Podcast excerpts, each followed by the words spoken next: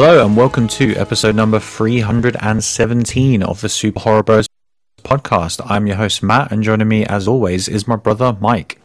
Hello. How's it going? Pretty good, pretty good. We have got so much to talk about this week. It's I know, crazy. I'm scared. I'm scared.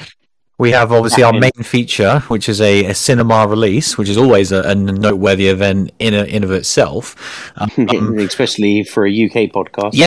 Yes, absolutely. It's been a little while. Um, and then yeah, we've kind of got the little matter of a uh, a new Rob Zombie movie, which we've both seen. Um, so we'll be talking about that later. And you may ask yourself, well, why is that not the main thing? Yeah, hang on. just Why aren't you doing yeah, if you've just been living under a rock and you don't know why it's not just the main thing, we'll get to all that later. Ooh, I mean, that may be a longer segment than the than the movie. I'm not going to Oh, yeah, no, I'm not going to explain the context other than like it's not a horror film. Yeah. but we're just going to talk about it because yeah, we've done enough of that in the past with the news. Um, but speaking of news, we have a lot to get through. So um, Oh, let's start, shall we? Because there's some really exciting stuff in here. This Yeah. is the meaty news uh, segments back in the day. So uh, strap in. Um, I haven't got a drink or anything. I normally I used to have a whiskey for these these moments. Yeah, you really should, especially because we're kicking things off with a couple of trailers that have come out in the past Mhm. week. Um, but we, we have to.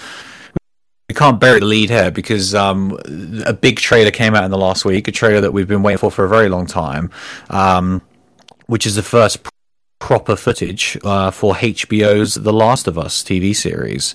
Um, Holy shit! yeah, we, we kind of got screens, a couple of screenshots. We got a small teaser, a couple of clips when HBO did like a, a big show reel about a month ago, um, advertising like their full schedule and next year. And what was crazy was in that it had like Game of Thrones, it had all the big shows, but the big thing that they teased that they ended with was The Last of Us. Um, and they're already, Oh, they, they, they've it. seen how Sony did E3 for years. They know what to do. yeah. Always end on Last of Us. And it was that was awesome to see straight away. Um, Mm. I never really had any doubt because of the people sort of involved in this and stuff, and we'll obviously get into that. But like, it's so clear now that HBO are treating this like the thing that it, you know, the big deal that it is, um, which is so exciting. But yeah. We've seen the first trailer. It's a short enough trailer, which I think is really cool. Like, just as an aside, because we're going to be jumping back and forth like, like every time we talk about The Last of Us, because obviously Yeah. we're so familiar with it, and as a, as always, we'll we'll obviously won't spoil stuff for people. Um, but I think obviously we're coming at it from someone who's experienced this story before, and so we can obviously compare and contrast when we get to like certain Mm. moments watching the TV show. Um, but what I will say, if you're not familiar with the Last of Us story, is don't worry about this trailer in terms of spoilers. Like this is purely a sort of mood piece type trailer. Um, you probably Yeah. wouldn't even know what the actual story of The Last of Us is if you don't know anything about it, which I think is great. So I think from that sense, this trailer does a really good job of just it looks like something people should be checking out without actually telling you what the story is. Um, but other than that, I mean, what what did you actually make of this? Because this is a remarkable trailer. Oh my god, this trailer was so good. Um, it, in in the sense that you just described as well, I think it's perfect Mhm. because it had so many moments in it for me that I was like, "That's from the game. That's from the game. Oh, they did this scene from the game. Oh, they're doing they're doing the DLC. Mm. Like all of Mm. these different things." And for someone that's like not played the game at all, like you said, it kind of sets the scene. It sets the tone. We see we see our we see our protagonists we see we see some clickers like we get a little bit but not enough to like really you know spoil anything so i think from that respect it did an incredible job um there were there were multiple scenes which look like they're from the prologue of the game uh Mm. in the trailer and that's all i'll say. Um but but like those in particular i was like oh shit that first episode that first episode is going to be like one hell of an episode. And just watching it i was like they've they've nailed everything. I think you know uh, Pedro Pascal and and uh, Bella Ramsey really suit the role. Pedro, like as Joel, I'm just so excited to see, and seeing both of them as those characters, just kind of, you know, it it started to look right and started to make sense because I think you know we we know these video game characters and the voices so well that um you know that was always going to be difficult. I think the the images we got of the clickers and the sound of the clickers were perfect. Mm. It's exactly what they needed to be. They were just like the moment with like the building half collapsed, Yeah. the skyscrapers half collapsed. I was like, oh shit, that like just everything like that. I was like, yeah, basically the the trailer very much looks like they are exactly remaking the game. Uh, there, there was almost nothing in the trailer that looked like it wasn't directly just from the story of the game. Yeah. And I'm not saying that as a negative, um, because I think I think that's exactly what I want and what they should do. Where it's like, yeah, The Last of Us is one of the greatest ever video game stories, and it if they turn this into a series, into a one series TV show, it, it could be phenomenal. You know, my my fear is is that how do they then try to give it legs beyond one, possibly two series? Mm. You know, and and that's that's my only that's my only concern about it. But but from watching the trailer, like I cannot fucking wait. It looks so good. Yeah, I was blown away by this. Like, I've been waiting to Mm. See this first fully realized vision of it and to actually see it. I've watched it so many times. It just, everything about it, like I say, there's all these different moments with the collapse building. Like, for me, seeing the snow setting in particular Yeah, just had brought back all these memories of the game. And obviously, yeah, the clickers is something that um, I was, one of the few things I was worried about. Um, because I think they're, they're one of the most video gamey type things. And I think um, it's one of the main reasons why I think Resident Evil has always struggled with adaptations, and it's a reason why we always see the zombie dog because it's so easy to do a zombie dog. But a lot of the creatures in Resident Evil, I don't think translate to live action well at all. Um, no, it's so hard with Nemesis. yeah, and just everything. And so, like with a clicker, it is such a you know alien concept. You know, it is obviously zombie-like, but very different. And but it, yeah, they they worked and and sound like you mentioned is the exact reason why they're so terrifying. Um, and so to get that sound design right, which we only got a glimpse of it, but it seemed like they were. Um, you know, I'm hoping that every time a clicker is on screen, it suddenly becomes a quiet place, the TV show. Um, and I think it will. yeah, I think they will as well. Um, but yeah, I, I can't wait for it, man. Like, I already can't wait until it's here and we can start speculating because, yeah, we still, it still only says 2023. We didn't get a date. Um, but they have been talking about it being early 2023 the entire time. So what, what that means, we don't know. Like, I hope we get it by like February, March time. Um, like, I don't think we're going to be waiting until this time, you know, next year. At least I hope not. Um, and then yeah, like you know, how much of the story will be adapted? How far are they going to go? How much of a um, direct retelling of the story? Because, like I say, pretty much every scene in this trailer I can remember from the game. Yeah, Um, and yeah, I think it's the the way to go because narrative wise, I don't think The Last of Us did anything wrong. Um, the first game, I think it's absolutely perfect. So I don't know why you would want to change anything. It's just whether or not that will translate to TV. Um, but I think this is going to be huge. This show, I think HBO know what they've got with the talent involved, and I think this is going to be their big flagship show for next year. I really do. I think once people watch it, um, if the quality is there, which I think it will, it's gonna hook people based upon how much we know the story and how much we've you know fell in love with Joel and Ellie for the last ten years. I think it's going to bring it to a, a, a completely new and way bigger audience than it ever had across video games. Um, definitely. I'm excited to see that. I think it's going I'm to be so so so cool. I think Um, there's I think there's possibly there's two things that like the trailer cannot give us. The the the probably my two question marks about how you know for me The Last of Us is one of my all time favorite video games, if not my favorite, and the the post apocalyptic world, the way it looked, the way Mm. everything was so weathered and and old and and you know kind of you know earth had you know mother nature had taken it back and everything like that um that needs to look perfection which Mm. you know the, the building is exactly like that iconic scene but i need to see what the streets look like and everything else and we we don't get to see that there and then the other thing is the the actual soundtrack mm, because I think I think this the Last of Us soundtrack is is one of the best again like just one of the best of all time definitely. and I think that the, the those strings and the second those strings play, like I get goosebumps if I listen to like twenty seconds of that soundtrack. Like Couldn't there are the very if it if it was the same guy, um, because it, sounded it- very similar. It sounded like similar-ish, but it's certainly like a reworking. Hmm. So I don't know, but like I I really hope I really hope that it is. Um yeah, it is. Which Yeah. is good. I'm pretty Yeah. sure and it's So Gustavo. Yeah, Gustavo's who did the games. Yeah. Yeah. Yeah. Yeah, so it is. Which to me, I was like, I don't know. That just seems like such a, a gimme of like music Oh, it's an open net. Yeah. As long as it's there, I don't see why they wouldn't. And yeah, that is such a huge win for making this immediately feel like authentically The Last of Us for sure. Like, Yeah. um, Yeah, and like you he on the mentioned- horse, like I just want that with the guitar strings, and, and I'll just, I'll just be in heaven. I'm, like, I'm so happy this is a TV show as well. Like, I, I just, Yeah, if this was a film, it just wouldn't work at all. I think this story needs, like, it's going to grab people week to week. It's going to be event TV.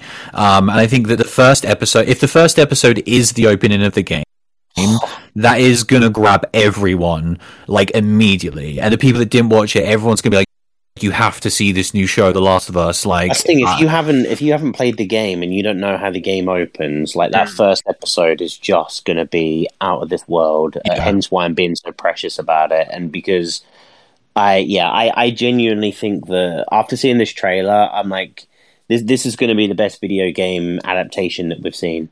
Yeah, it, Um, I think you know, it's going to be down. close. it's funny because um, the way people, I think it already is. I think this trailer is already the best thing I've ever seen. Like, yeah, I think I think it, so it's, excited. it's so funny with, with The Last of Us as a video game. It never gets talked about as a horror game because it only ever gets talked about as one of the greatest games of all time. And I think that this could do it for the same for TV. Is that years later, when it's finished and wrapped up, people will go, you know, that was based upon a, a PlayStation game, and there'll be millions, literally millions of people that never knew that. yeah, like, oh, there's a Last of Us Part Two. Yeah, like and that's a fascinating thing as well. Which again, well, I can't Yeah. wait to talk about this on a weekly basis next week, uh, next year, rather not next week, unfortunately. Off next Um, week. but uh, like, you know, so in the video game world, we've had part two, and it's so goddamn obvious there's Yeah, going to be a part three. divisive.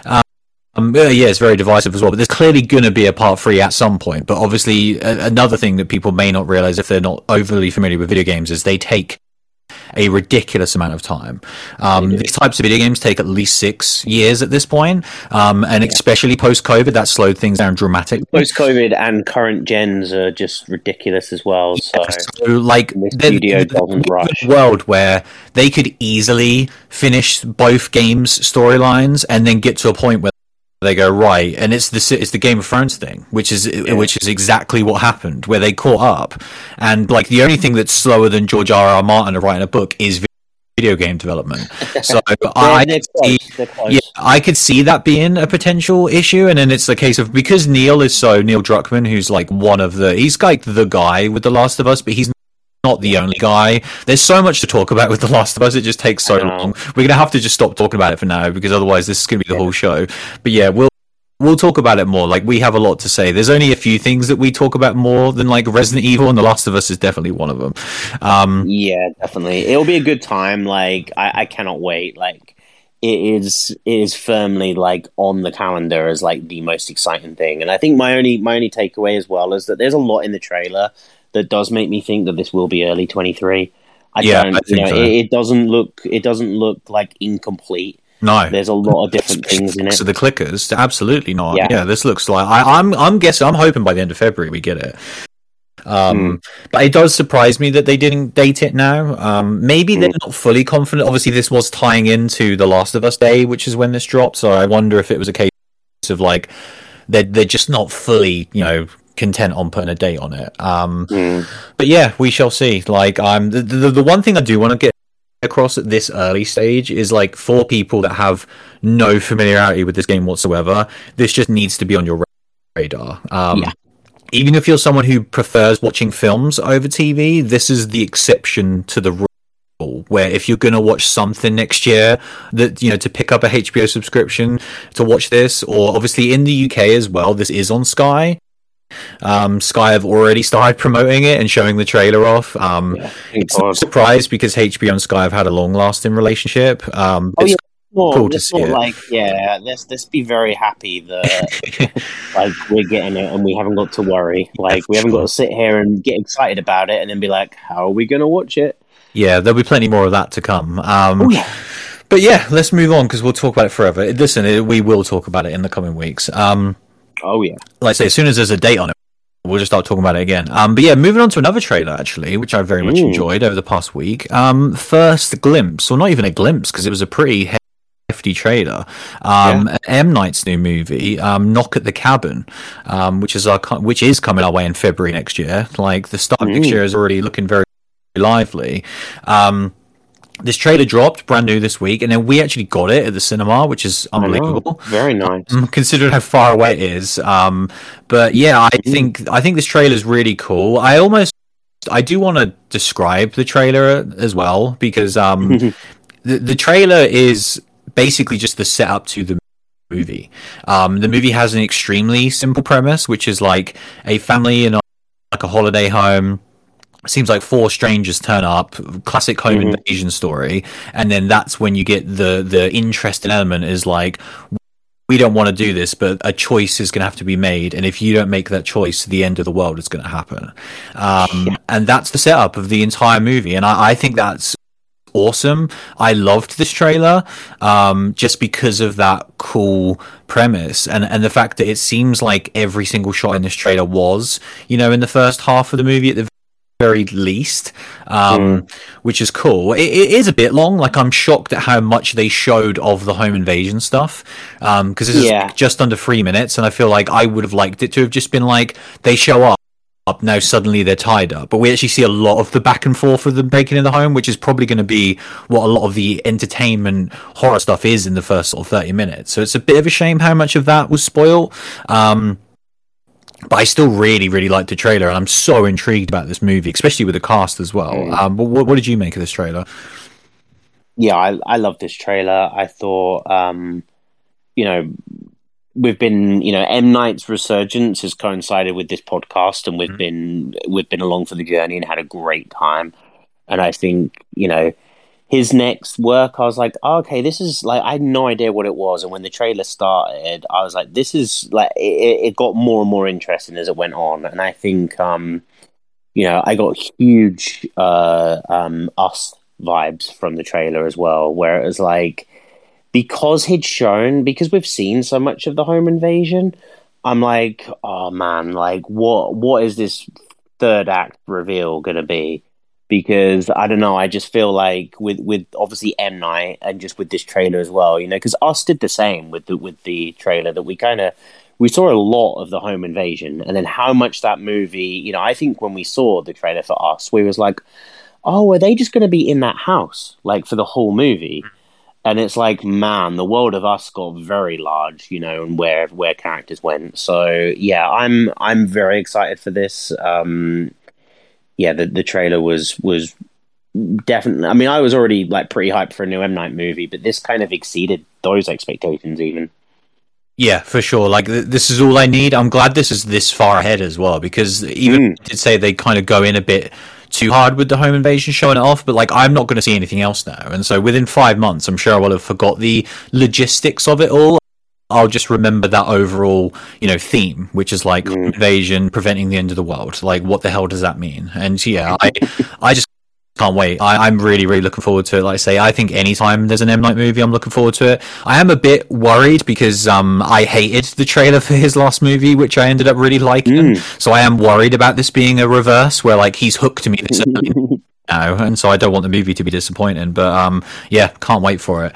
Um, it's my type of trailer as well. Like they say, these ones that don't spoil anything, like it's just it's selling you a premise, um, which is fantastic.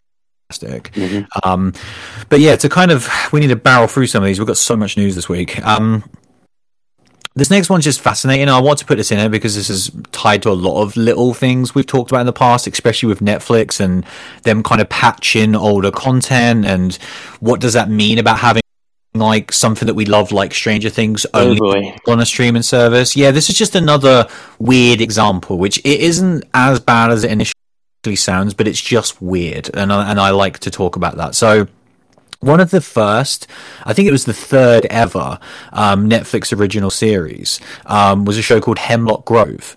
Um, um I don't know if you remember it because I don't think either of us watched it. No, I, I remember the name, but that's about it. Yeah, so this was a, a werewolf show. It was produced by Eli Roth and it was starring Bill Skarsgård. Um, so this was like must have a lot of words there that yeah. um, I like. Yeah, well, exactly. We were just talking about wanting to see more vampire and werewolf stuff um, last week, and yeah, there's this movie, uh, this TV show ran for free series. I remember on the very early days of Netflix wanting to watch this and just never got round to it. Um, well, it turns out that very soon you won't be able to watch it um, because on October 23rd, apparently this is being removed from Netflix. Um, so that in itself is pretty shocking when you first hear that news. It's like, mm. what hell is happening? It's a Netflix original that's disappearing. Um, most notably, that is exactly seven years after the final season premiered, which is important.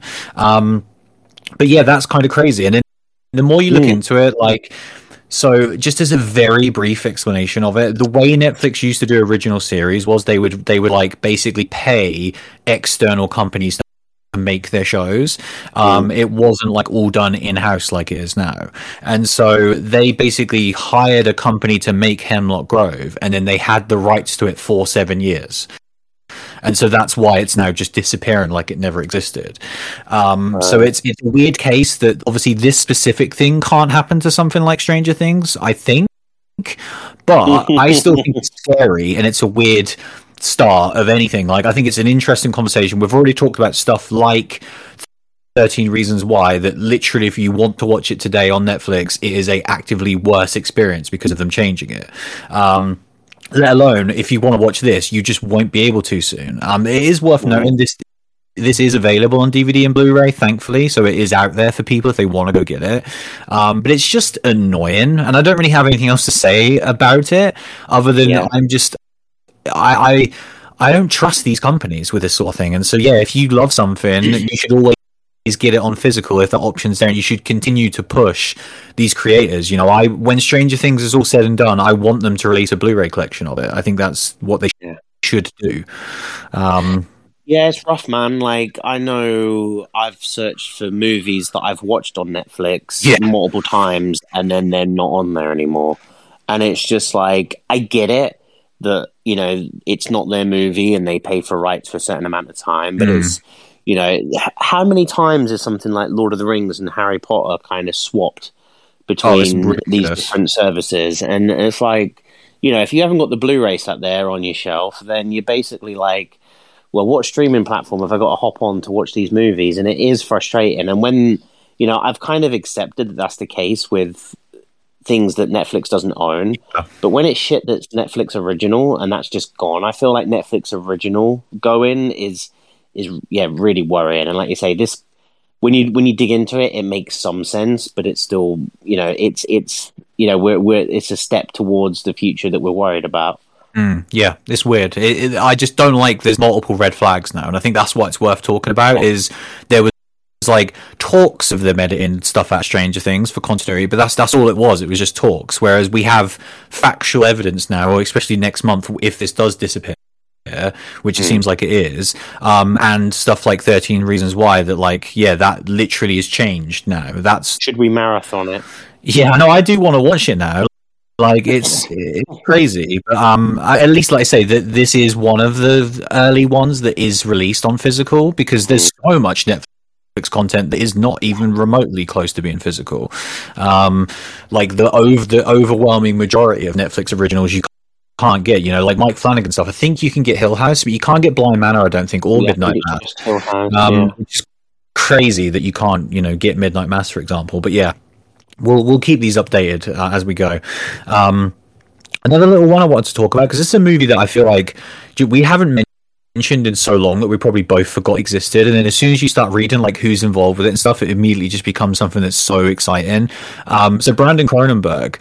Uh, um, obviously made one of the most insane movies we've ever covered uh, in Possessor, yes, um, which is an outstanding science fiction and horror movie. Um, but we we knew that he kind of was working on a new movie called Infinity Pool, um, which yeah, I think it's worth. We'll get to why this is in the news, but the two leads for this movie is pretty insane. Um, because they're the, arguably the two stars of the best two films we've seen this year. Um, so the cast of Brandon's next movie is Mia Goth and Alexander Skarsgård. Um, so coming off some pretty big movies, there Brandon Cronenberg's tapped them up, which is pretty awesome to see anyway. Because um, we always love that when we get to see these like consistent actors. You know, in great mm. stuff in the genre. You know, as well like Anya Taylor Joy was so good and still is, oh. but like because she was just consistently in great films that we got yeah. to see for the podcast. And yeah, I want to see more of these two actors. Absolutely. Um, but the reason why it's in the news is because it did get a rating, so it's you know that's a good sign. Like it's always Ooh. the last thing. Um, the bad sign is it got an NC-17 rating from the MPA. Um, so and that is for some graphic violence and sexual content.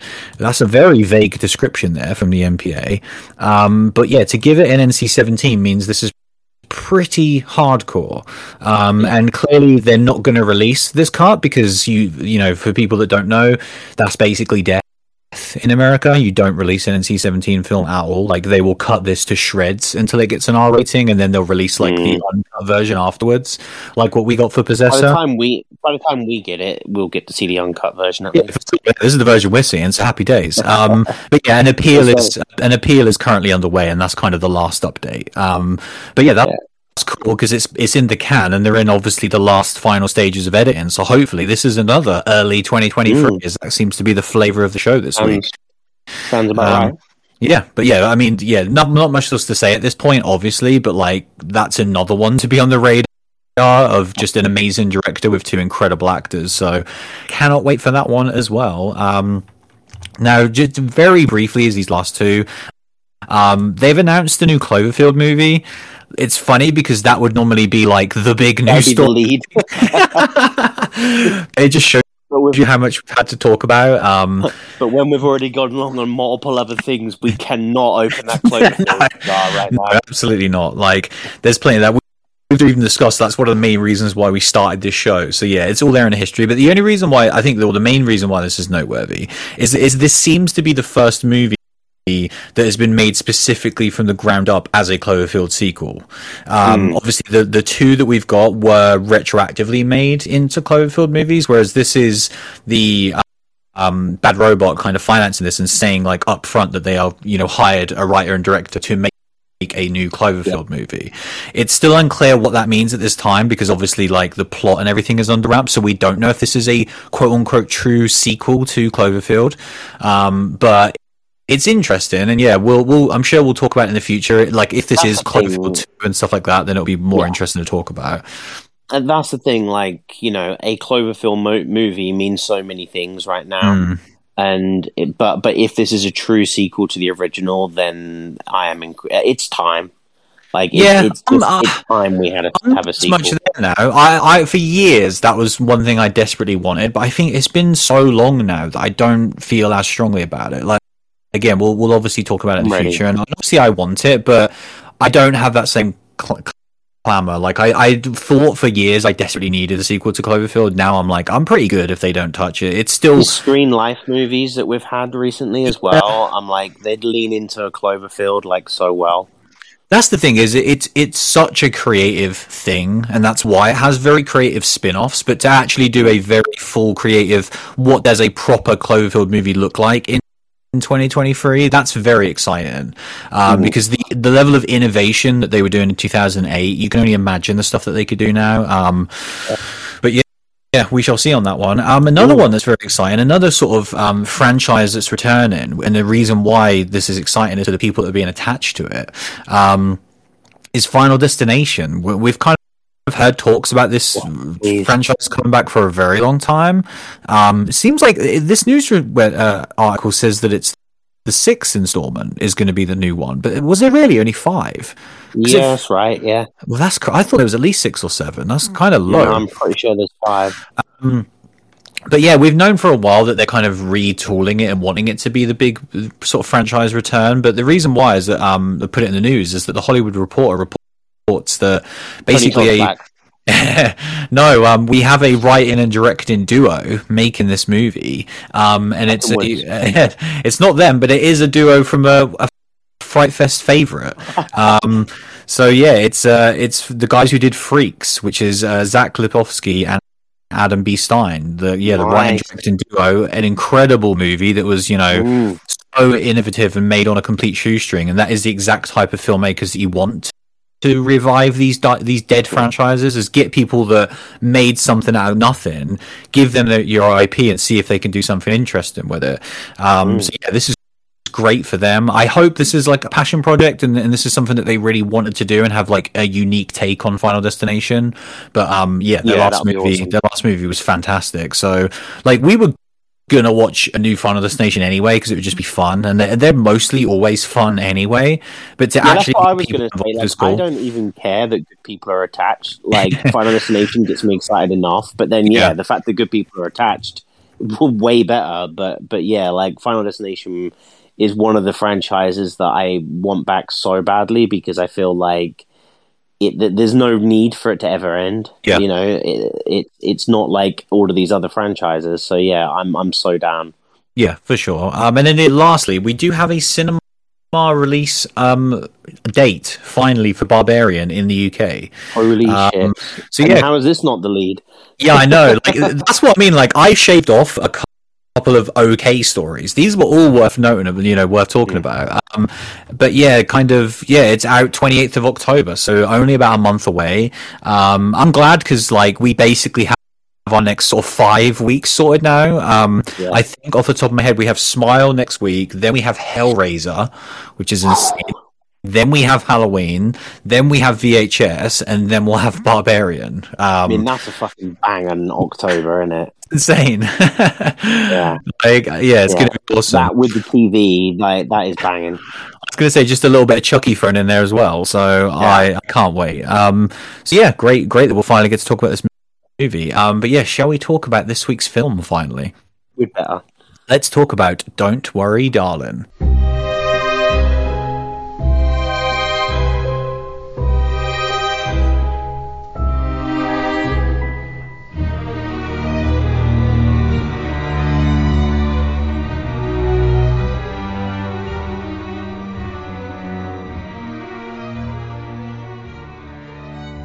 So yeah, this uh, this film is finally out. It's this seems like a long time coming for this one. Um, like I remember we got a teaser for this last year.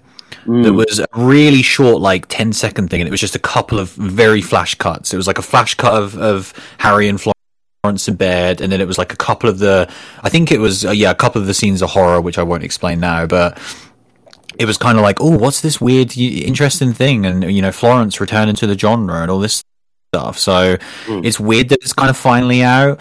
Um, yeah, I mean it's a it's a psychological thriller. What else is there to say going into this one? Really, um, I feel like that's the synopsis done.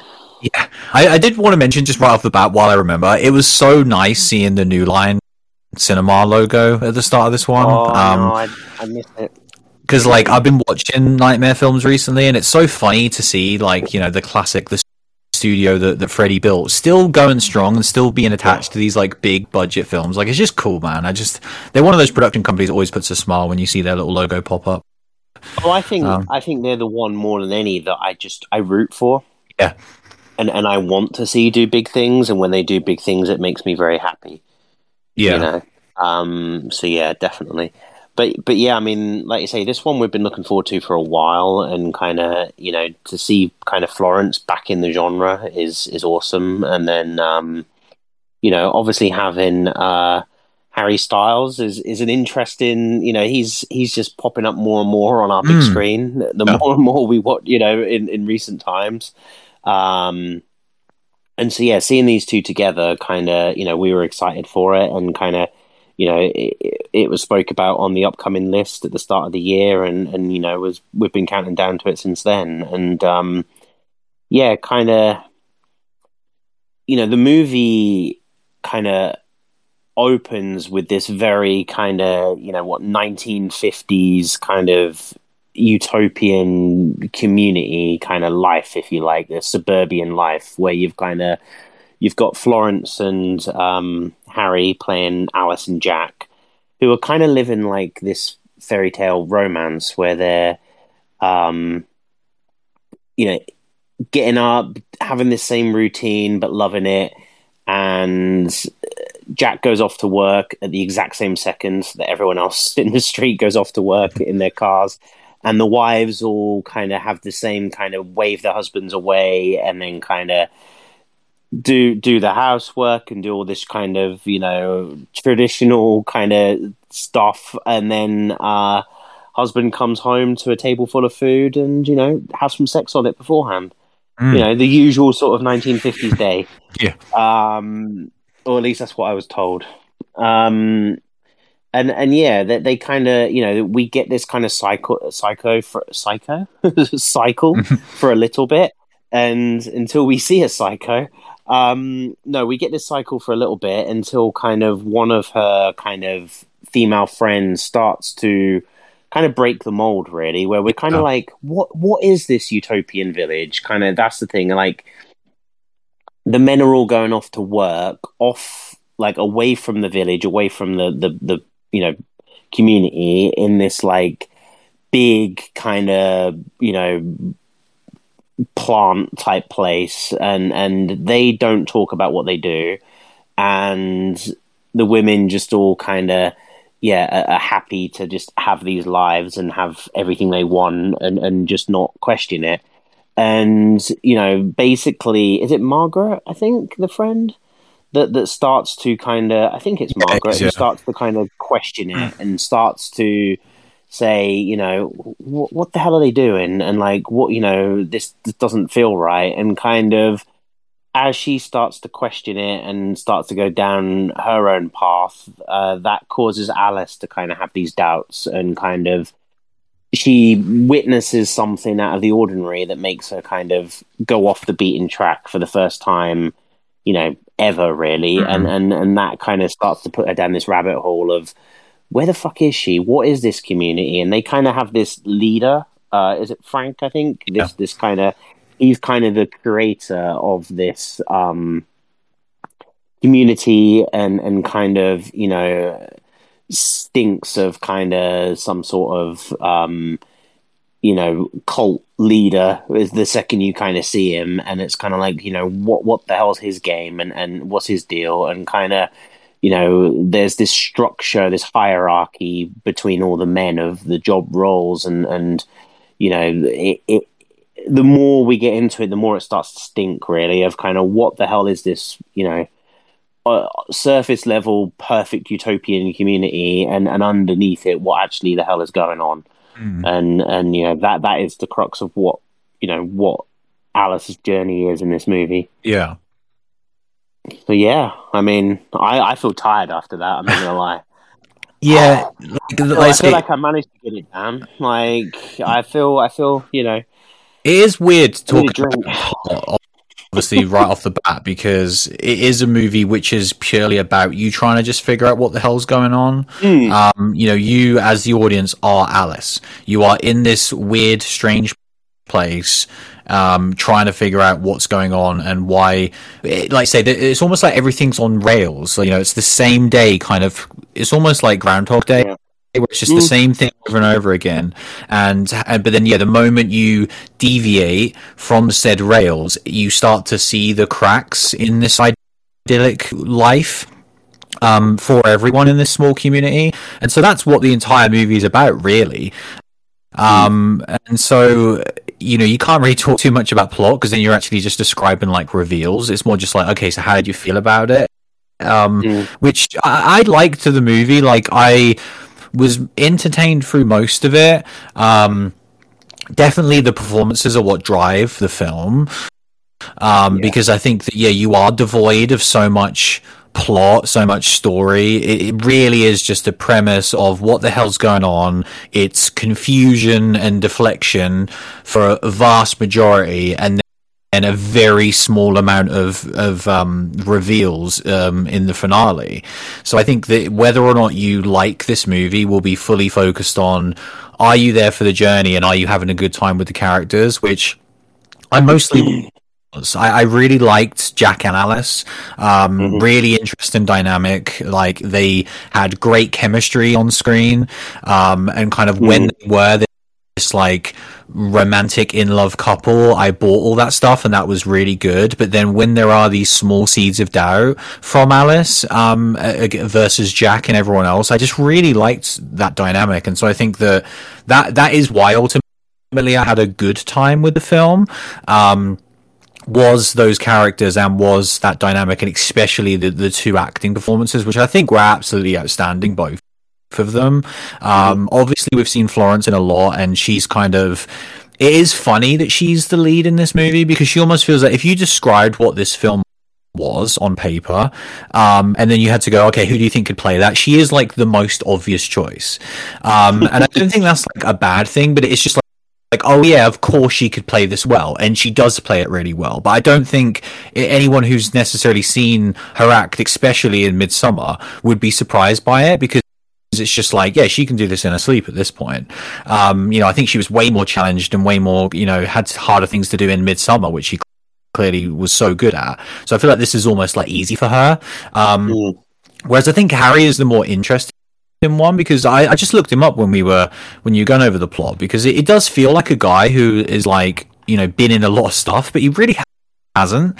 Like he's yeah, pretty much almost everything we've seen everything, like we've, yeah. everything he's ever done he he is stuff that we've watched. No it absolutely is. Like he has one upcoming film and then this is his third film credit and so and one of them was a cameo. And so like it is weird that he feels familiar because he's a celebrity, obviously, and a pop star, and he's been very famous in the UK for you know a very long time.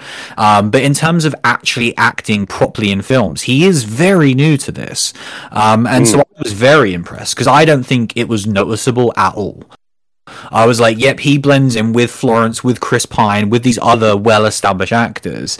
And so that would be my biggest takeaway, really, is that I absolutely want to see Harry Styles act more. I think he's very, very very good. I would like to see mm-hmm. him do some different stuff because I think that when he's challenged in the movie, he he does very very well. So I don't, you know, I hope that he's a guy that would be like a Robert Pattinson, who he could make his whole career off being the hands some lead. And I don't think he wants to do that. I think he has enough money in the bank, you know, literally and figuratively, to want to just push himself and, and pick interesting mm. projects, which is what Robert has done and, and, is why Robert is such a well revered actor now. Um, I would like to see Harry do a similar path, do some indie movies. You know, I think it's going to be difficult because Harry Styles bringing him on is going to require a certain level of of, of budget just to get him involved. But I want to see him, him, as well. Like, yeah, sure. that side of it. But, yeah, yeah, because another example is um, Daniel Radcliffe. Like, Daniel Radcliffe, yeah, like yeah, he's got the money in the bank as well, but he still chooses to do stuff which his net worth is clearly above. But he chooses interesting, cool things. Exactly. Um, but yeah, so I think that obviously the main reason why my overall focus is on the actors is because that is by far the best part of this film. I think as mm. a film, it's okay. It, it, it's just so generic. Um, it doesn't bring anything like in like um original. Not interesting because I do think it is interesting, but there isn't anything about this movie that's original. It takes the best things from about 10 other really good films, which are so many films I really, really like, and just goes, oh yeah, here's a little bit of that, here's a little bit of the Matrix, here's a little bit of Get Out, here's a little bit of this, you know, it's just like, yeah, it just, Black Mirror episode. It just becomes like an amalgamation of all these awesome, mostly science fiction things, um, and it's put together in a really glossy, pretty film. Um, with really good actors in it, and that's all it is really. I think if you kind of dig dig deeper into this movie, is when it really would fall apart because mm. I don't think it's particularly well directed. Um, it's certainly not well written, um, but it's extremely well performed. So I think that the actors get the absolute best out of the bare minimum here. I think if this is a smaller film and it just has an okay, even seven out of ten actors, like let's be let's be generous and say that it could get good actors for every performance. I don't think I'd enjoy this film. Mm. Um, but that's not the reality we live in. We got very good performances from very talented actors, so I still enjoyed this film, but like it's really hard to dig a little deeper because that's when this movie will really fall apart. And it's it. This is a long film as well. Like it's over mm. two hours long and it's devoid of any sort of interesting story really like especially when we get to reveals which i won't obviously go into but i'll just say how i felt about them it, it, they're just okay it's like okay that's cool but what would be the then the next thing to extrapolate you know and make that more interesting it, it doesn't do that it has like mm-hmm. one thing it's like oh that's kind of cool and i'm like yeah that is kind of cool what are you going to do then it's like ah the movie's kind of over now and i'm like but yeah. It's, but it was two hours. You, you got, you've got to give me more than that. And it's like, so yeah, this movie is very propped up by its by its actors. They're they're so fortunate they got this cast. I think because otherwise this wouldn't have been a great film. And I still don't think it's a great film. It's barely a good film, but it was an enjoyable film to me at the very least. Um, what did you think of it?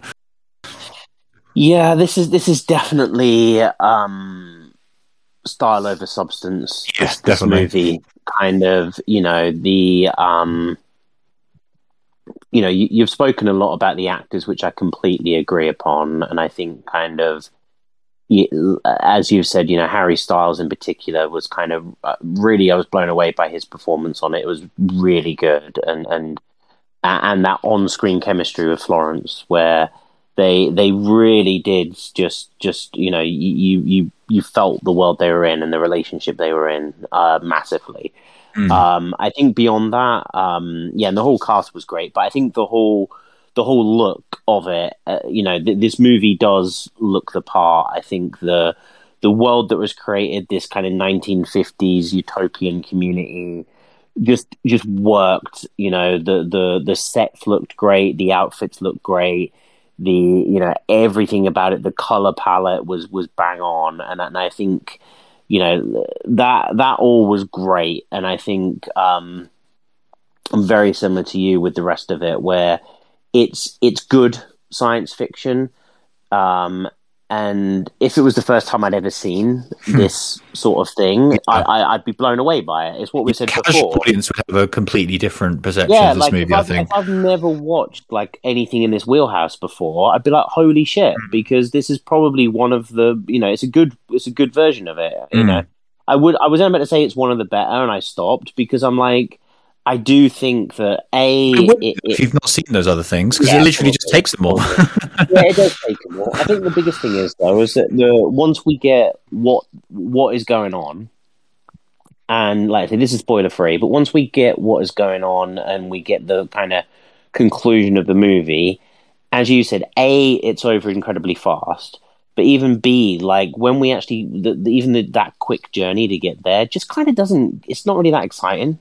Mm. Like I really just, uh, uh, yeah. The second we knew what was going down, it was like, okay, now we're just gonna go from A to B very quickly. And and yeah, I just kind of, I found it. I found it for a for a movie that is trying to be, you know, um, so stylish and so slow and so intrigue and mystery to be kind of like the the reveal was pretty much what I expected it to be. Yeah. And then and then it happened and I was like, okay, now what are you going to do that's cool about this?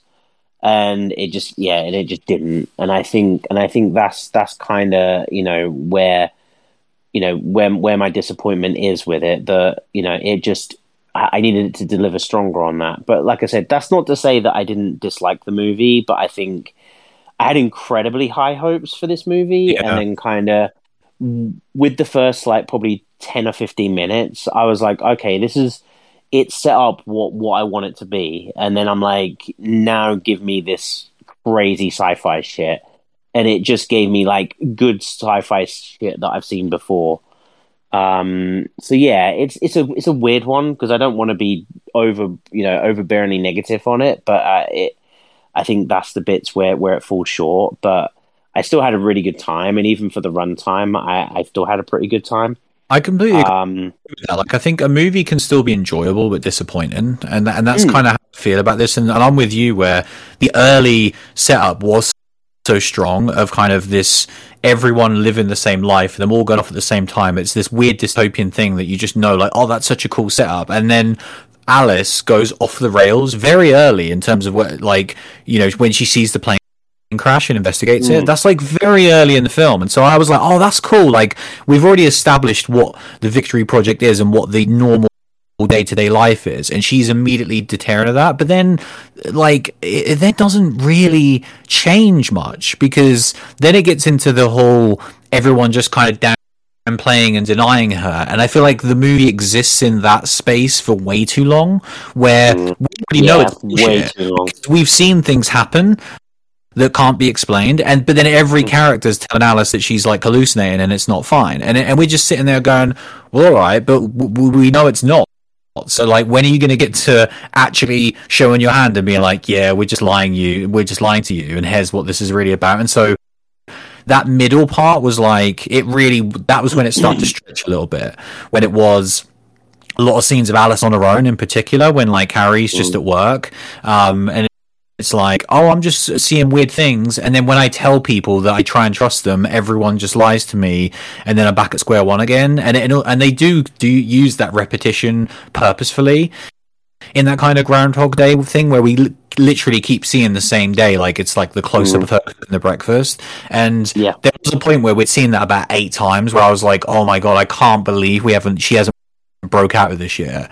Um, you know, she hasn't like just." done something you know like, why is she still playing along with the facade at this point like it did that was where a bit of frustration definitely uh, crept in for me um, but yeah it, it is all strange one. Like I, I'm glad I watched it, but yeah, after the teasers last year, knowing the kind of concept of this movie and the leads, I really thought this could be like an absolute banger, like one of my favorites of the year. And it's definitely not that. It's just, oh, I enjoyed it.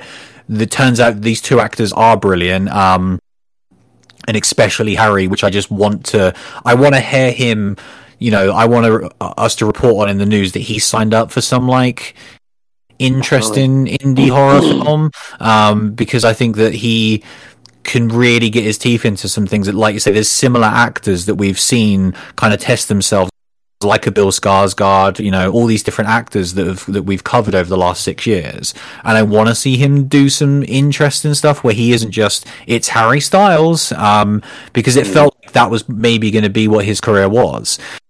Um, but doing more interesting stuff like this, yeah, I want to see him push himself and, and see like, right, what can you really do as an actor? Are you just gonna, you know, go off name, fame alone, or are you gonna transition to, you know, there's plenty of examples of that where like, you know, Lady Gaga is a really good example of like her mm-hmm. acting ability stands alone, where you don't think, oh, she's the pop star as well, you know.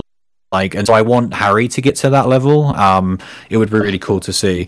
Um, but yeah, I mean, I guess there's not really much else to say on this one. Like, we're not going to go spoilers or anything. It's not really necessary, is it? Um, no, I like... think I think that is what it is with this one. You know, it's not a bad thing. Mm. It's hmm. just that, um, and and like like like we've said though, I think if if you've not seen a ton of sci-fi as well, that that's yeah. super similar to this, then you, you could be you could be blown away by this. Yeah, because I, I I do think you know this movie is beautiful to look at, and and incredibly well executed in every way, other than the script just wasn't powerful enough for me at the end. Yeah. You know, so yeah, you know, and and and and as you said, I'm I'm definitely glad to have seen the movie. I had a good time. It looked great on the big screen with with the way this world looked, and um, yeah, I, I would still, you know, I, I give it a recommendation to watch for sure. Yeah, I think there's a casual audience that will go see this based upon who's in it. And mm. if they don't have that wide background, yeah, particularly on sci-fi, like if you've not seen Inception or The Matrix or The Truman Show and all these movies, like you're going to be blown away by this because it's just going to be so interesting and you're going to really want, and that reveal will hit stronger because it won't feel just as like oh another one of these movies um so yeah it's it is that is the thing like i almost feel like that's intentional is that it's like i don't know it's this is one of those cases where i when i left the movie movie, I was like, oh, this is clearly made for someone else. And I don't get that feeling mm-hmm. often, but that was how I felt coming out of this movie. I was like, yep, I could see this being absolutely a 10 out of 10 for some people. And it's purely based upon how many films you watch, I think. This isn't one for people that watch, you know, 60, 70 new movies a year. Like, absolutely not. Um, mm but yeah, an interesting one nonetheless, which I'm glad we saw. And, I, and like overall, I did still enjoy it, which is the weird part. yeah, um, me too. Um, but yeah, that was our discussion on Don't Worry, Darling. Uh, we will take a quick break and we will be right back.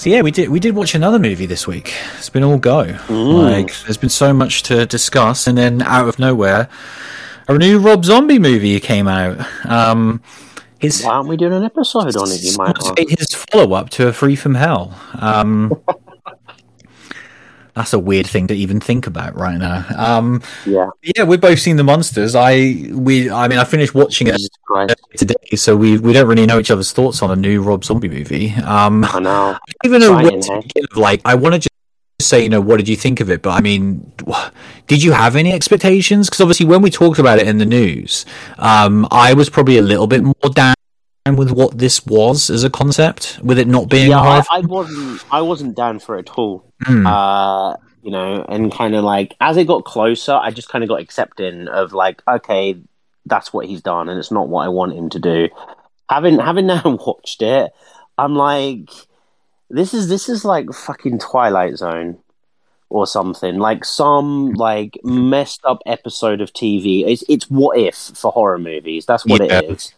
Where it's like, what if Rob Zombie just made PG kid shows? yeah, and and not just Rob Zombie, but the cast of all Rob Zombie movies. So it's like, oh, what if Richard Brake and and Sheri and you know, uh, you know, just is doing like this PG like tongue in cheek comedy horror stuff, and it's like, just a Rob Zombie movie that doesn't have bad language. Like that alone is such a know. crazy thing to think about. the whole thing like i just felt like i was on some sort of acid trip watching it Mm. and i couldn't stop watching it. Um you know the the like Sheri in particular like her her role um as what is it lily? Yeah, um is just like well her and herman as well like jeff daniel phillips as herman like those two in particular obviously they are our leads in it but like they're just so hilarious like it, it almost i was like i kind of wish this was just a tv show that i could just watch weekly. Because i am just like i'm just laughing my head off at, at them just talking to each other. Like and just this dumb premise all the way through of them not realizing that people are scared of them and all of this stuff is just it's just so ridiculous. And yeah i had a blast watching it. Um you know i i don't I don't know why this movie exists still. Like watching it, I'm just glad Rob had a good time, and and I and I had I had a good like trip watching it. Like it, it was, it was fucking bizarre. Yeah, it's it's weird. I, I don't know what to make of it. I thought it was okay. I, I don't I can't say I had a great time watching it. I think that um it it should have been a TV show. Like wa- watching Yeah, this as a should've been. film, it's weird, right? As well, because for the little that I know about the Munsters, like this is a prequel, and so w- when the movie ends without it's not spoilers, but like the the way this film ends is when I'm like, oh, this is when it'd get really good because that's when it would be a really fun TV show. I think Yeah. everything that actually happens in this quite long film is just set up to the actual. Nothing, nothing happens in this film. Well, Like they're just talking shit. For like, Yeah, I mean the whole setup is like Lily falling in love with Herman, Yeah, and it's that's just not that interesting to me as like the romance. I want it to just be the established the three of them living together is where the comedy is, and then like I say like like there's a setup late on which is him just getting a normal job, and it, and it's stuff Yeah. like that where oh you can just see that if this was just the Munsters what I imagine the TV show is, it would have been hilarious because it would have been 20 minutes of these ridiculous characters in these funny situations. yeah, And- him just working in a funeral home, like making. And so oh god, the jokes with his like wheezing laugh just got me Yeah. every time. there's like so many moments that I love. Like I really loved early on the the kind of duo of Richard Brake and Jorge Garcia. Like they were Oh yeah, amazing. Like they were making me laugh so much. Um, and so it is that I think that's why I was a bit disappointed because they both kind of disappear from the movie at a certain point. Um, oh Herman and Lily made me laugh equally. To be honest, Yeah, they're really good. And the other, um, Daniel Roebuck, who plays, is it, Mhm. is it the Karen or whatever? Um, like they're, they're uh, yeah, the count. like a brilliant trio. And so yeah, like Mm. it's it was just weird because honest, that's all I felt was I got through the movie and I was like, oh, that's good. But then the second the movie ended, I was like, man, I. w- I wish now the Netflix logo pops up and the TV show starts, and it's twenty minutes. It's black and white, and it's just like here's these kooky situations these characters get into because the actual setup was just weird. Like seeing them go on holiday and get married and all this stuff. It was just like, yeah, especially because that's that is what the show is. It's like them living in this suburban house together. So taking them away from like the castle and stuff. It's just it's almost like Rob made the film that he wish existed all like Yeah. all those years ago. And so that's the weirdest thing. About what he was like, "Oh, I'd love to know how they met and and like Mhm. how Herman was made and and how they got into this weird house." So he just, yeah, he, Yeah. he filled in. The, he he made a prequel to it. Yeah, that's what I mean. He's living his best life. He's he made you know, he made one to a show that I've never heard of, and so like I he so, I- so I get nothing from that as a viewer. Like I just get to see the thing that is setting up another thing that I have no, you know, background on. Yeah, now you just watch like a black and white fifties TV show Exactly. or whatever it, That's whatever it was. Like, that's what you got to do. That's just not viable. Like that's why What are you this is talking such a weird thing. Because if you are a fan of the Munsters, I'm sure this works, and that's why I am just like I'd like. That's the thing. I thought this was okay, but if off the back of this they said, and now we're doing a TV show, I would be over the moon because I think the actual characters are there, the cast is there, ev- everything's there for this to be great. Like Rob's style actually translated really well to like a PG comedy. I thought, like it's Really weird because people thought, oh, he needs the the graphic violence and especially the language, and it's like no, th- these characters were still hilarious without needing to swear every other word. So like that to me is a massive win to, for him as a writer. Um, but yeah, I just don't know what this is without a TV show. Really, It- it's like it really is just the setup to something that will probably never exist. Um, Mm. which is which is bizarre, isn't it? But it is it, it is it is what it is, I guess. Like I'm I'm glad you had a lot of fun with it though, because obviously this was something that you weren't really looking forward to. You, I just- I was- this? Huh? Would you rewatch the film? I don't know.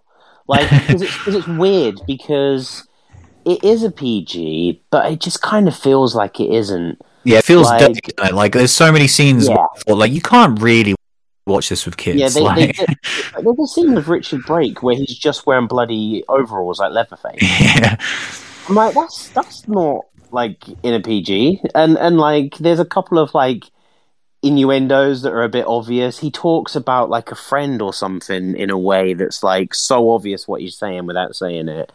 And there's just a couple of scenes where yeah, it's just and it, like you say, it is just it still has this Rob Zombie feel to it, Mm. and it, it, it yeah, it just blew my mind watching it. It honestly did. Where I'm like, yeah, this is the what if of horror movies Mm. and and I don't know what what to make of it. But then the second it kind of started, I just found it like you said with Richard and and um, Jorge Garcia, like their whole bit was just absolutely hilarious. Amazing. The second, the second then Herman gets made, like he's hilarious, and and then I just can't stop, like just Sheri being Lily is just like her voice and her delivery on everything is just it. It it made me laugh every time. I'm like, I'm an hour and like 45 minutes into this movie, and I still just find her like saying good morning to Herman funny. I'm like, I don't understand it, but I just did. Yeah. I really liked that um, they played multiple characters as well. That was something that I did yeah, no in, and so that was like a massive win. Like especially Richard Brake's like side character that he plays is awesome, but like all of them had really fun little cameos. Where I was like, oh, there's there's them, you know, one of our lead characters playing just this like little throwaway character. And again, the potential for a TV show with that is having like a core, you know, group of like six people that can just rotate different characters as well, side worry me. it does worry me that like this could get greenlit. I really really Like- wanted to. Like I say, even though I Oh. thought the movie was just okay, I think a TV version, especially like I say, this is a prequel. It's purposely a prequel. It's it's 150 minutes or whatever of setup to get you to an amazing sitcom premise that is never going to happen right now. Anyway, like I really want it to happen. I mean, I do, but I also I still will stick to my my guns that I just want him to make a goddamn horror movie. But It's fine. but Free yeah, it would you wanted. It's fine. it would it would be great because oh, you know, like I said, it would just be great, like being like, oh, the Munsters do Halloween, like you know, Herman goes to the beach. Just all of these like it, it, it would be like basically like Mr. Bean setups. That's what I mean. Like, I couldn't believe how one small because. I thought that I thought what this film was would be the first twenty minutes, not the Hmm. entire film. Yeah, I know. Because like, I remember when he was on um, Instagram showing off the like Mockingbird Lane set and how they'd you know like faithfully recreated it from the old TV show and, and all that awesome stuff. And then like Yeah, watching and then the comes in an hour and twenty five minutes I into just the movie. completely forgot until right, and I was like, oh yeah, this is the thing that he was like selling because that's the thing that is memorable to people from the Munsters. So like. That's why is that this is purely a prequel, like no doubt about it, and that's what's that's what bizarre for me as a completely new fan is that like I'm being introduced to all this stuff for the first time, and I still had fun with it, but it really is so tied to this old thing that I have no I recollection just of. find it so funny because it's just tied to this thing that just no one asked for this apart from Rob. Yeah. Like I just don't, I just don't think they there is like. I mean, I'm sure that there is like a, uh, you know, there are people out there, but like it, there just really isn't like a demand for it, and especially like a demand enough for like this departure of style Yeah. for like you know Rob and the entire cast. I think that's the thing for me. It wasn't it wasn't just like the Rob Zombie name eh, because it had the you know his entire you know cast of the last few movies in it. It's just seeing them in this world where I'm like, I just expect Sheri to start swearing and slit someone's throat, and instead she's got her hands up like fucking Wallace and Gromit saying these little catchphrases constantly, and I'm I'm I'm just dying. Yeah. Like I I just yeah that that was a thing for me, but that's why I, like I I can't see me watching it again because I can't see me having that level of fun a second time round. Like it's got to get old eventually, right? Yeah, I, I want to watch this with like Rob's commentary if he does it, just to see what the hell is like in his mind. But but yeah, well, you mentioned about, squares in there. You mentioned about like who is this for? Like, what is the Venn diagram for like Rob Zombie fans and the Munsters fans? It just that that doesn't seem viable, does it? Of like Half a percent. No, not even that. and and like say the fact that he's struggled to get a budget for so long, and this is the thing that he does get a budget for. Like that's Films make no sense, man. No, they really don't. But yeah, it was it like it. It definitely has merit for sure, and it's one of those weird things that you look back on and just be like, "Oh yeah, that was a thing." Um, but yeah, I, I would be down. Like right now, if if they said it was going to happen, if it was just like a Oh, six episode, like twenty Yeah. minute episode thing, because we've we've we've done the hard work now. Like he's established all these characters and these actors in these roles. I want to just see the fun of it now because I feel like so much of this movie is spent on just setup and like the last 15 minutes it shows so much promise for what a tv show would be. And i'm really curious if that's something that he's like mindful of because it's whe- it's whether or not he just sees this as a prequel to that original show or not um which is just that is weird. If, if that is the, the case and that's why he made it that's strange to me of like Yeah. yeah, i just want to make a prequel that will exist alongside the original run even though it's so different because it's literally in color like No. I know. I, there wasn't even like uh, there was like a what like two seconds at the start or something, and then it went. Or did it even just go straight into color? Like it, it really didn't. a I little bit the end is black and white Yeah, I was expecting it to like troll us more with the with yeah the i did color. as well Um, yeah, good times, hey. One thing i noticed as well is it, it doesn't say a rob zombie movie at the start of the film like no, I know it's only it's only like the trailers that did like the troll and stuff. Like, yeah, this was played very like, cl- you know, clean. Yeah, it's just an opening of a of a kids film or like a you know a, a PG movie. Like it doesn't even it doesn't do anything trolling, but it literally doesn't show his name until the movie Well, has ended. Yeah, well, that's that's like when M Night was like out of fashion and he didn't want to put Mm. his name on it. It's like you can't put like imagine putting this on for a kid and then seeing Rob Zombie's name. I'd be like like just headbutting the TV. Like nope. Like I've I've seen the first ten seconds of Rob Zombie movie. If, if you're an informed person, which unfortunately most people aren't, but if they are going Oh, to yeah. put it on for someone, they would like they would Google Rob Zombie and then they would Yeah. see um, what comes up and they would immediately turn it off. So I do think for this specific film that probably is wise until it's like ah we've already made you watch the movie now. Now you get to see the the, the psycho who made it. Um, but yeah, good times. Like I'm, I'm really curious to see just what the reception of this is. Um, because it has potential to be like a cult classic for sure. Um, whether or not people will kind of gravitate towards it, because yeah, it's just it's weird. I'm like, who is this for? I really just want to know. Um, is it just for people that don't know who Rob Zombie is and don't know who any of these actors are, and don't know who the Munsters are? Is it just purely for that of like, yep, it's just a PG, you know, spooky time to have on Netflix for people, for young people. Yeah, but like you said, it's not on like it's not um set up that way because it's it's such a prequel to the TV show. It's not you know, it's not like this re reimagining or anything else. It, it really is just filling in the gaps of this TV show. Yeah, it's just a game like um as well that like it, it just doesn't have the worldwide release on Netflix. Yeah, we just sat here in the UK being like, okay, cool. We might get, you know, it might drop eventually. That is weird. Like I can't remember the last time that really happened with Netflix no, as well. No. Um, like I don't want to keep bringing it up, but also I'm not going to stop bringing it up because until the problem goes away, it needs to be said, and it and it is just ridiculous. I could have sworn that they were like. I think someone just forgot to flick a switch. Like, I know. because, I wonder. I wonder whether it will just appear in a couple of days. Yeah, I honestly think it will. It'll just be like on Friday or rock around or something. Because yeah, I don't. Yeah could have sworn this was a fully fledged like oh, Netflix well, I, thing. I, I, do wonder if it's like, oh, is it just that like Netflix, like in some territories, does just refresh like the generic shit once a week. Mm. Whereas, like, yeah, Stranger Things is going to drop, and we're going to update the servers for that. But otherwise, yeah, every every Friday, like, we'll we'll add, you know, uh, you know, a Blade movie and and and, then and, and then and then Rob Zombie's film comes on.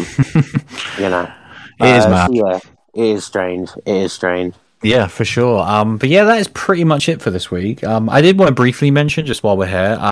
Um, I have finished my rewatch of uh, Chucky season one now. Nice. Um, yeah, I just cannot wait for the new season. Like you, you, almost forget how spectacular it was because it was know, just so enjoyable. It flies past, it really does. Mm. And like watching those first four again, and it just being so enjoyable, being introduced to these characters, and kind of being this like slow build of Chucky trying to turn these teenagers against each other. But then the moment the kind of it switch switches things up in episode five and, and reintroduces all the legacy characters.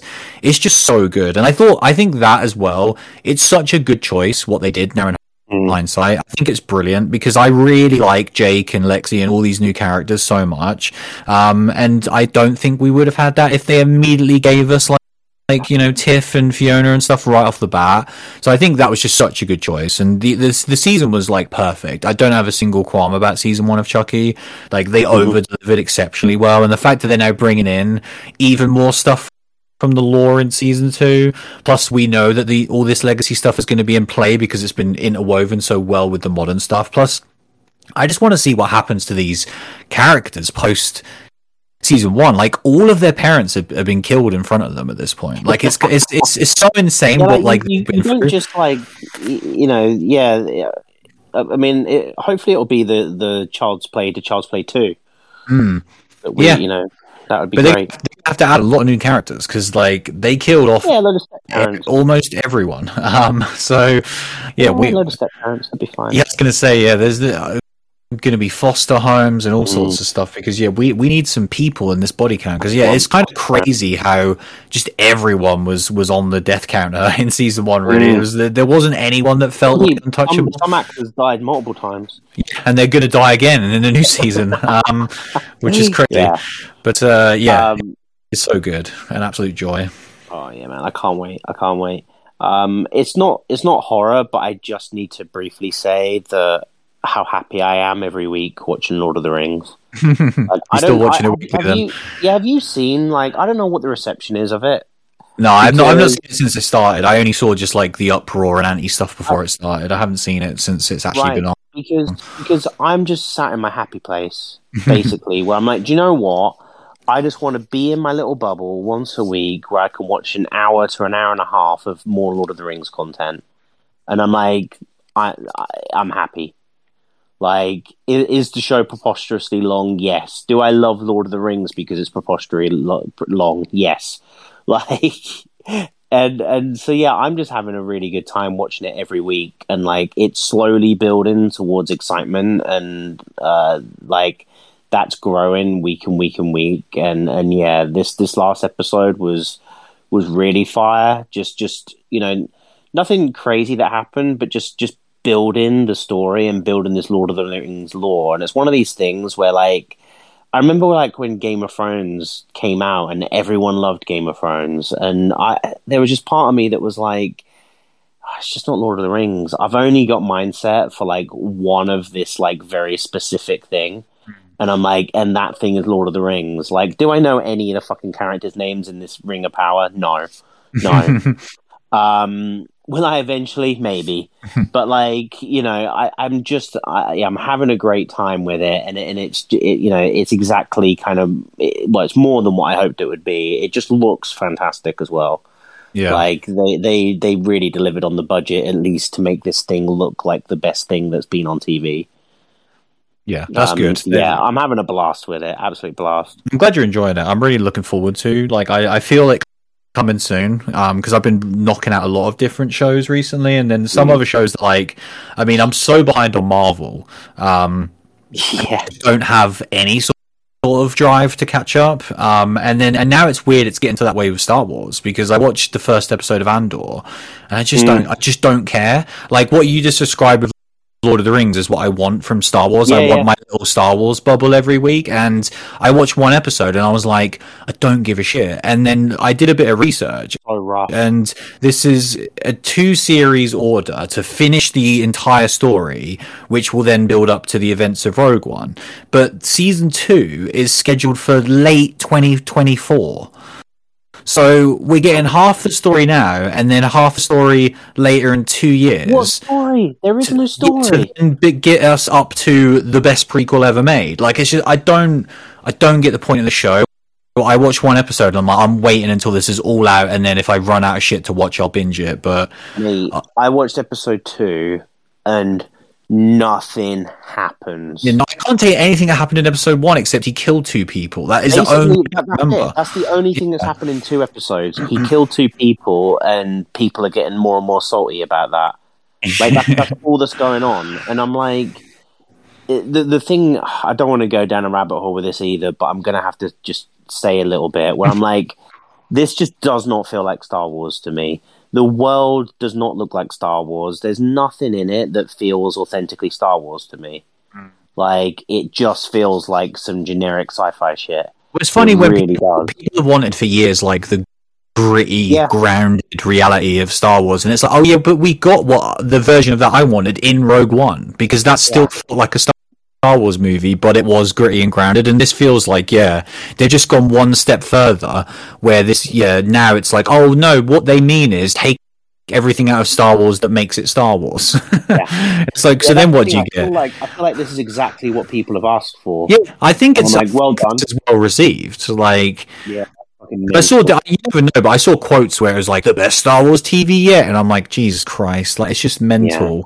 Um, Yeah, you're off your mind. it does worry. Yeah, it is. it. Is. Disney Plus has definitely had a turn with its TV, where like Marvel and. Star Wars was was fire. Yeah, but it was it just started, and we got so, so lucky with WandaVision and Mandalorian, and like Yeah. I I said it at the time that I think they're going to stand alone, and they still do. Like, I no Marvel TV has remotely come close to WandaVision. I think as more time goes on, people are only going to fully appreciate the genius of Mandalorian because we have like 10 Star Wars shows coming next year. So like this is about to be the most oversaturated market ever. You know, when we get all of these different spin-offs and it's and it's not going to feel fun anymore having a new Star Wars show every month or two and that's exactly where I'm at with Marvel, where I never thought I'd have free TV shows that I haven't even watched yet, with actors in that I like and characters that I'm interested in. I just don't care because I'm like, what's the Oh, point? the, the the Marvel Marvel TV shows at this point have just become part of my working week, yeah, where I'm like, oh, okay, cool. I'm at work. I want to have something on, and I'm like, okay, that's on at the same time, and it and it, that feels more like work than the work I'm doing. yeah. Where I'm like, oh, here we go, more She-Hulk. Okay, strap in. That's the, that is the thing is that when this does start feeling like work, it's like my god. Like I remember when the MCU used to used to excite me more than anything. And it was like, oh my god, mm. the next entry, which characters are going to return? This long term storytelling, and like, yeah, it's not been the same since Endgame, but they've still like to obviously do Spider-Man and Doctor Strange too that were both fantastic but Mm. this just pump and like I you know I watched the fourth Thor movie and I was like yeah this is fun it's an okay comedy but this doesn't need to exist and so now we're getting into the most equalized sort of area we've ever been in MCU where we've got a new Guardians another Ant-Man another Black Yeah. Panther like all of these unnecessary Like, sequels none of those movies should exist. Like Guardians is the only one of those that has a story to tell. Yeah, because Really? James Gunn has been away from the MCU for so long, it does feel Yeah. Well, obviously, you know, one of the biggest things post Endgame is like what's going on with Gamora. Yeah, But anyway, I digress. But yeah, it is just, you know, it does feel like Disney Plus are oversaturating us with these things, and and the fact that Andor feels like such a big miss for me instantly, and it's already been greenlit for a season two. Is just Mm. Jesus Christ, and it's how they were going to tell the story, which, like I say, it, it immediately makes me not want to watch it until it's all done because I'm like, well, I'm Yeah. not going to invest time into this now and enjoy it, and then have to wait two years to finish the story that's a prequel to a prequel. Like, it's just weird and unnecessary. Well, what I what I forgot was in watching Obi Wan earlier in the year. Obi Wan was a show that was called Obi Wan that gave us Obi Wan, Mm. and and fans of Star Wars saw the timeline, saw a show called Obi Wan, and went, "Cool, we've got Obi Wan. Who else we getting?" And then you watched the show and you got Obi Wan, and and it was like, you know, th- there was that bit of disappointment, but then it was Ewan McGregor being Obi Wan, and you're like, okay, that that shit was still cool. Whereas this, I'm like, okay, Andor, yeah, okay, cool. And then it's like, but do we get any of these Rogue One characters? Do we get you know more of this Rogue One story that that, that would be exciting? And and it's like so far, it's like, oh no, the show's called Andor, and it's just Andor. And I'm like, okay, cool, Yeah, that's the thing. I wonder right? if that's what they're keeping for season two. If Yeah. it is like, oh, this is where Krennic and Galen Erso and all these awesome characters will return. Because yeah, right oh, I now know, it doesn't feel that way. ruined it for me already. Like when we spoke about it off air, like about the the characters that we could have in this, like every single character gets me infinitely more excited. If this show was called Krennic, I'd be like, fuck yeah. Like, if it should put any other character in Rogue One except Andor. basically, basically, yeah, and that's why I'm like, okay, and that's why when this got announced, I was like, I'm not excited for it. Hmm. And then when we spoke, and it was like, well, this is a prequel to Rogue One. We could get these characters. And then I was like, hell yeah! And then we watched the first. Well, I've watched the first two episodes, and it's like, yeah, they're they're, they're completely doing like we do with Obi Wan. That they'll be like the the K two SO or whatever it was called. Will just it will rock up at the finale of this season. Like Mhm. that's my that's my shout is that the robot is the first character we get, and it's in the finale yeah. uh, and you know it shouldn't be that what that's you know that shouldn't be all that Star Wars is about, and it's not because if the story's good, but when the story is trash as well, and then you're not getting characters that you like more, then that's a problem.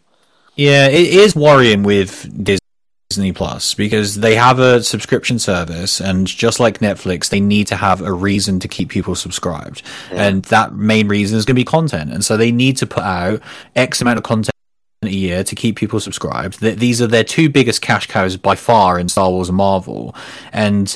I just don't want to live in that world where we're getting one or the other every couple of months. That that just I don't know. It just feels weird, um, and it, it, it already feels weird right now.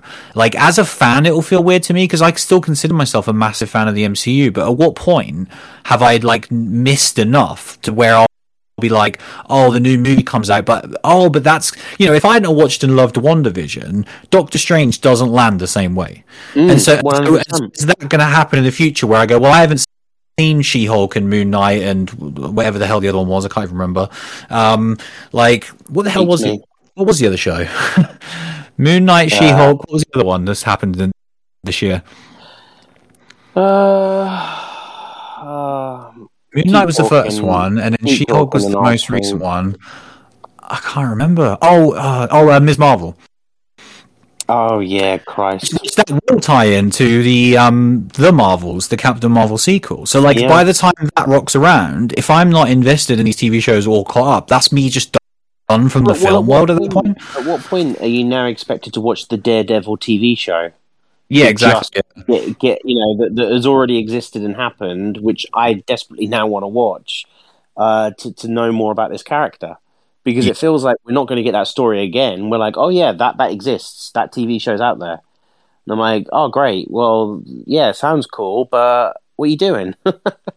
Yeah, well, that is even the most hilarious thing with multiverse stuff as well, because it's Mm. like, well, if I hadn't had the love for Sam Raimi's Spider-Man trilogy, Yeah. that movie makes no sense. The most recent one, like, so it is funny that that's just you know that catered to me as the fan, but then there will be certain things Yeah, that just won't land. like even that though is one thing but like i feel like with daredevil where it's like you know you're just that's not even like multiverse they're just bringing in extra canon like that's what it feels like really though, because that's not MCU. Those TV shows, like they never. were no i know but but like that cat character's there and then like i don't know what the Hmm. new tv show will be like it's it's not going to be a retelling it's not going to be a continuation it's going to be just like adjacent it's just i Yeah. don't know it's it's all very strange It is weird. Like it just they're they're hitting this saturation point with these things, and they they have to be careful because it's gonna flip quickly. Like you can't. The, these things aren't the biggest thing in the world forever, and they'll they'll hit a certain Mm. point where.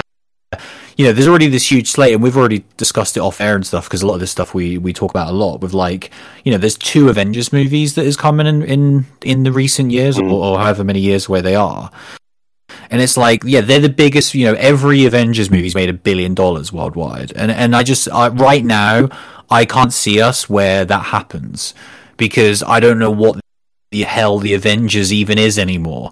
Um, That storyline is finished. You know, most of the Avengers aren't even part of the MCU anymore, so it's just they're in a weird spot. They they need reinvention. I don't know how close they are to like switching things up. It's cool that they've got a lot still up their sleeve with like X Men and Fantastic Four, where they can actually introduce new exciting Mm. characters and not just be like everyone's got a spin off now and everyone's got a TV show. But it is there's only so long. Like it's already impressive that they've kept this together for 14 years at this point. But like, are they going to make it to 20 to 25? Like, does it just keep going that long? I mean, Star Wars has, but it, but it clearly you know there was only three movies for like the first 25 years so yeah it is very very bizarre but um yeah very interesting um Mm. but that's it as of that's a jam-packed show for you guys this week so much we, we went about. we went places yeah we did i mean i didn't even touch upon so many things where like i've i've been rewatching the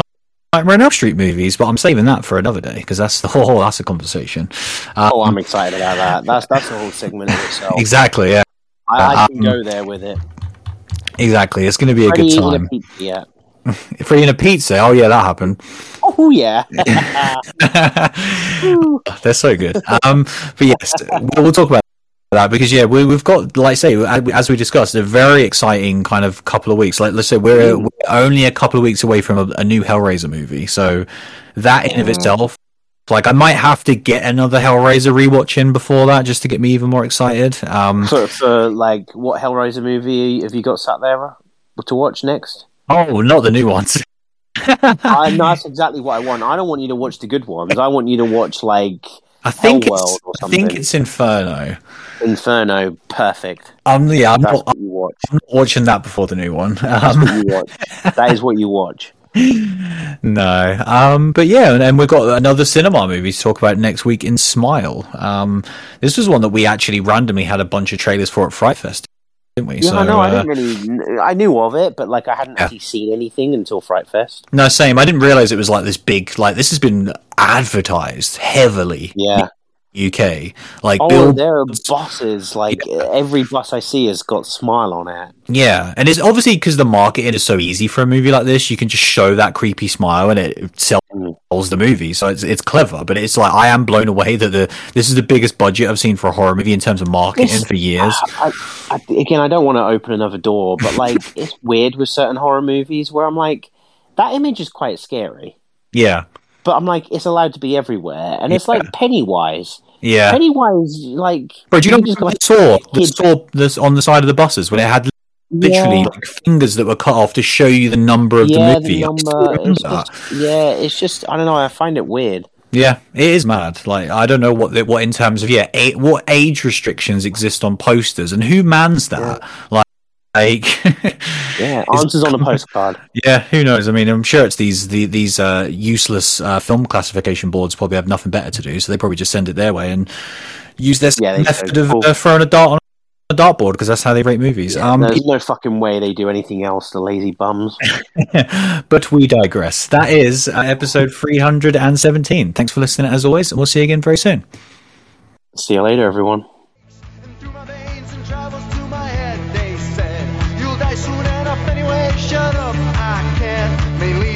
I never could. And how could I start